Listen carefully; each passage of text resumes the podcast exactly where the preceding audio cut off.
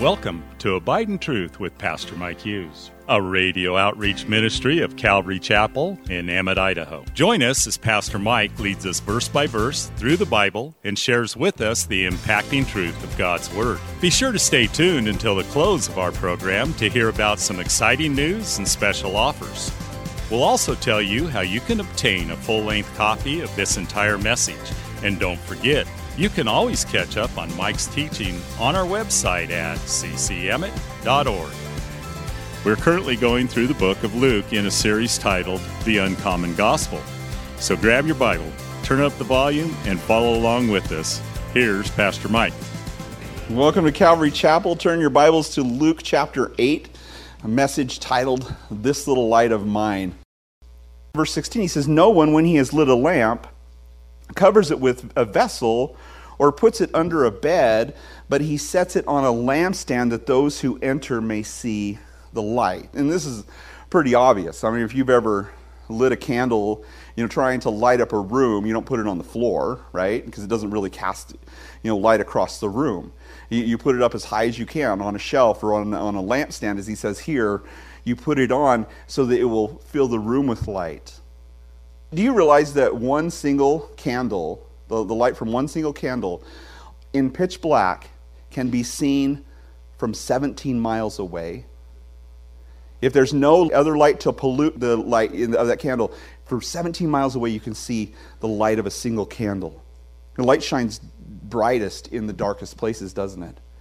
And so we set up we set it up high, and it's essential to be able to see, to be able to see the light every year we, we do have this tradition where this time of year we load all the kids into the car with hot chocolate and whatever cookies, Christmas cookies that we have. And we, we, you know, everybody's getting ready to get loaded up on sugar and hot chocolate. And we go around and we look at the lights. Uh, right down here, just down Haw Creek, there's a guy who has a, a setup where you can push a button and whatever song you want to play. And then all the lights dance and whatever to the, the, the Star Wars or Oh Holy Night or whatever. It's pretty cool. And so you sit out there and you, you know, sit while they do a few songs and stuff. And it's just kind of fun to go around and see the lights. There's a guy down here used to do a candy cane lane, and you would like go through his whole property, and there would be all kinds of lights and fun things, and hot cocoa there. So when we run out, we can go there and we get refills, and I just it was just really cool.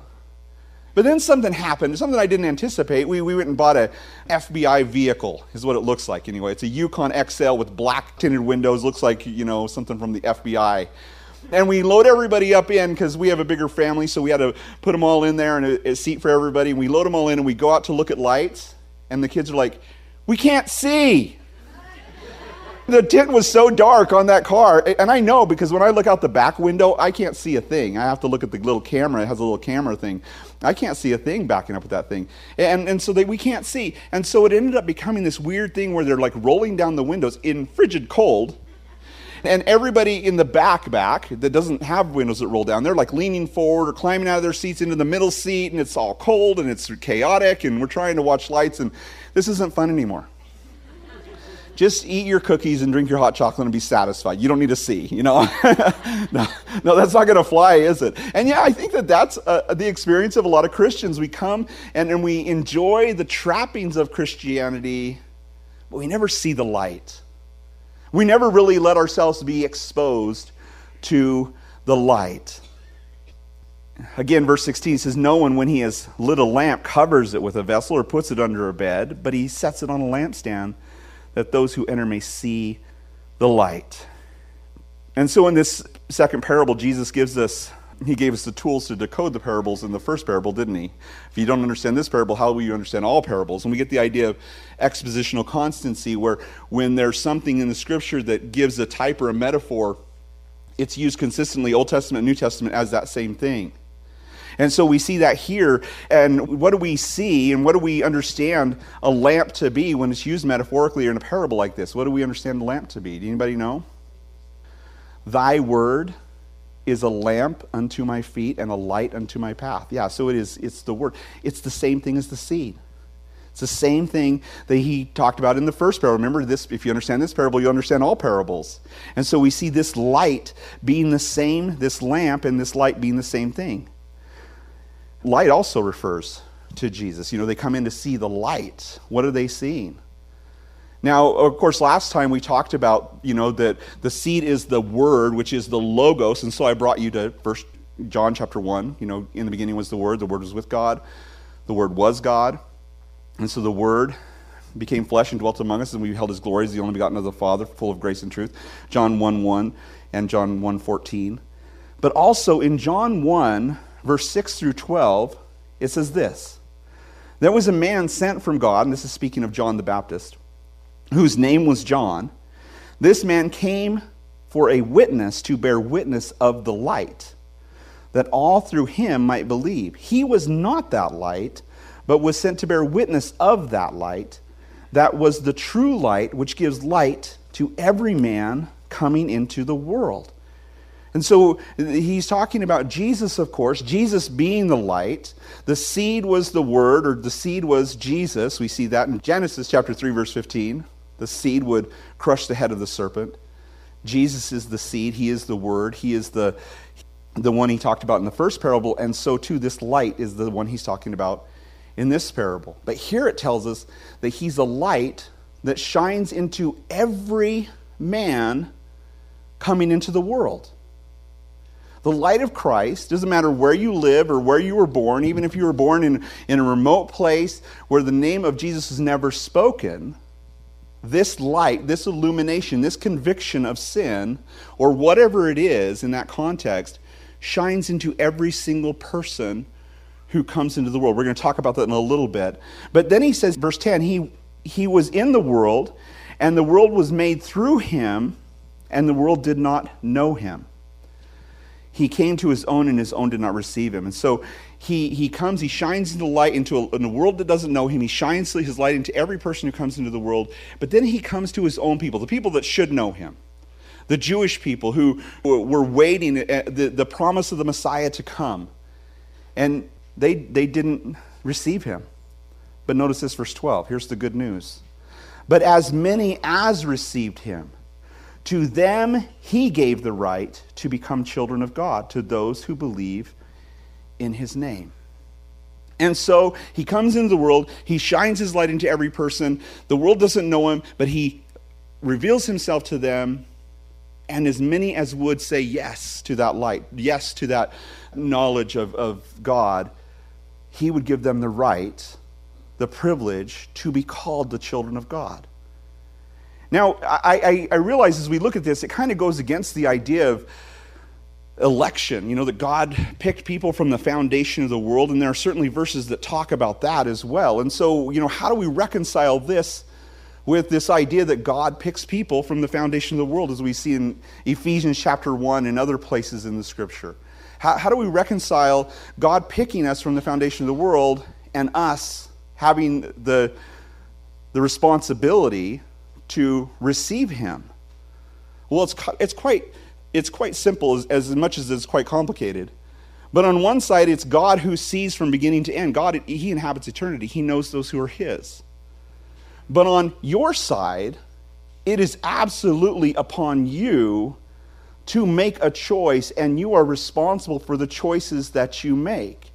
Because from your perspective, not seeing beginning to end, you make a choice every day whether or not you're going to follow Jesus or not follow Jesus whether you're going to do what God's telling you to do or not do what God's telling you to do. And you are absolutely responsible for that. He's the light that shines into every man that comes into the world, and it's your responsibility to receive the light, and it's your responsibility to obey. It's amazing when you think about it. Light coming into the world, into a dark world. Think about Rome, first century. We, we look at our society and we look at our, you know, we look at our Constitution and we're like, oh no, they're trying to destroy the Constitution or, or whatever. And we see our, our country maybe going in a direction that we were not anticipating. And we're thinking, well, I used to live in America. And, and you know, and these things trouble us. And yet, when you look at Rome in the first century, it was much darker than our country is today. I mean, we're talking about aberrant sexual behavior. We're talking about all kinds of things that were, that were legal and permitted. If you were a Roman citizen, if you were part of the Senate or you were part of the toga party, they had this party, if you had togas, you were part of a certain class. And you, you literally could sleep with anybody who was of a lower party than you, whether they were the same sex of you or not. It was, it was absolutely permitted and it was absolutely acceptable within that society and in that culture. It was disgusting the things that they believed and the things that they did and the way that they treated their citizens or the way that they treated people who weren't citizens. And, and it was just, it was an awful, awful place to live in an awful, awful dark world that, that Jesus was born into. Dangerous in many ways to people, especially people of faith. And, and yet, when you think about Jesus coming into the world, you know, I don't think that there, anybody has, has ever depicted it quite as well as, you know, we went on Friday night with the staff part, uh, for a staff party to the Chosen movie. Anybody see that yet? It's, it's, kind of a movie, but it's more of an episode. But there's some cool stuff there. It was, it was really good. I, I, I liked it. But what was what was one thing that they did that really well was they depicted the darkness of the situation that Mary and Joseph were in. Thanks again for listening to Abide in Truth with Pastor Mike Hughes. If you would like a copy of today's sermon in its entirety, call us at 208 365 0991 or send us a text at 208 991 2756. Be sure to mention today's date. You can also listen to Pastor Mike's latest message on our website at ccemmett.org. And don't forget to search for Calvary Chapel Emmett on iTunes and YouTube. Remember to hit subscribe when you're there. Thanks again for listening, and remember, always abide in truth. Until next time, God bless. Abide in Truth is a radio outreach ministry of Calvary Chapel in Emmett, Idaho.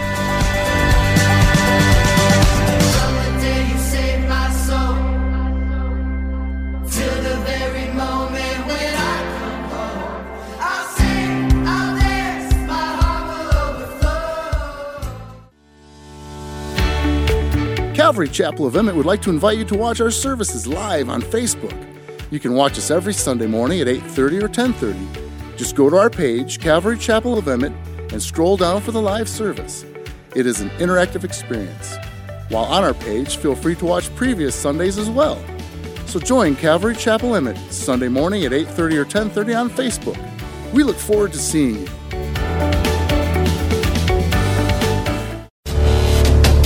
Calvary Chapel of Emmett would like to offer you a free gift for joining us today. Right Now Media. Right Now Media has been called the Netflix of Christian Bible studies. With over 30,000 Bible study and discipleship videos, there's even tons of Christian cartoons for the kids. To get your free account to Right Now Media, just visit our website at ccemmett.org forward slash right now. That's ccemmett.org forward slash right now. And God bless.